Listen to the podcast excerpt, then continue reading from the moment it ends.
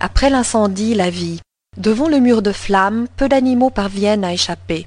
Le feu dans la forêt n'épargne que ceux qui peuvent creuser en profondeur et ceux qui peuvent voler en hauteur, ainsi que quelques rares mammifères, rapides et chanceux, qui réussissent à courir plus vite que les flammes. Les oiseaux sont privilégiés, bien sûr. Ils s'envolent rapidement et se réinstallent sans problème à un autre endroit. Ce qui est plus étonnant, c'est qu'ils reviennent à l'endroit brûlé dès qu'ils peuvent. Pour les oiseaux qui habitent la végétation basse, le sous-bois comprenant buissons, fougères, herbes, l'attente est de courte durée. Le terrain peut se rétablir en seulement quelques mois.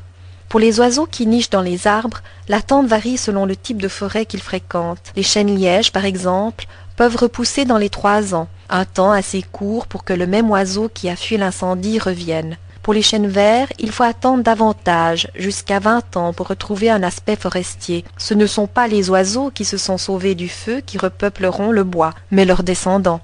D'autres espèces d'oiseaux dépendent du feu pour survivre.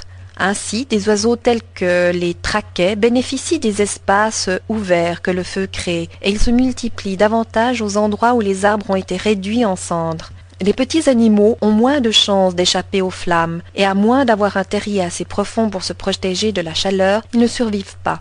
Les batraciens, les souris, les serpents disparaissent du milieu. Cependant, en règle générale, chaque espèce réapparaît au fur et à mesure que la flore repousse. La souris, par exemple, se réinstalle de deux à quatre ans après l'incendie.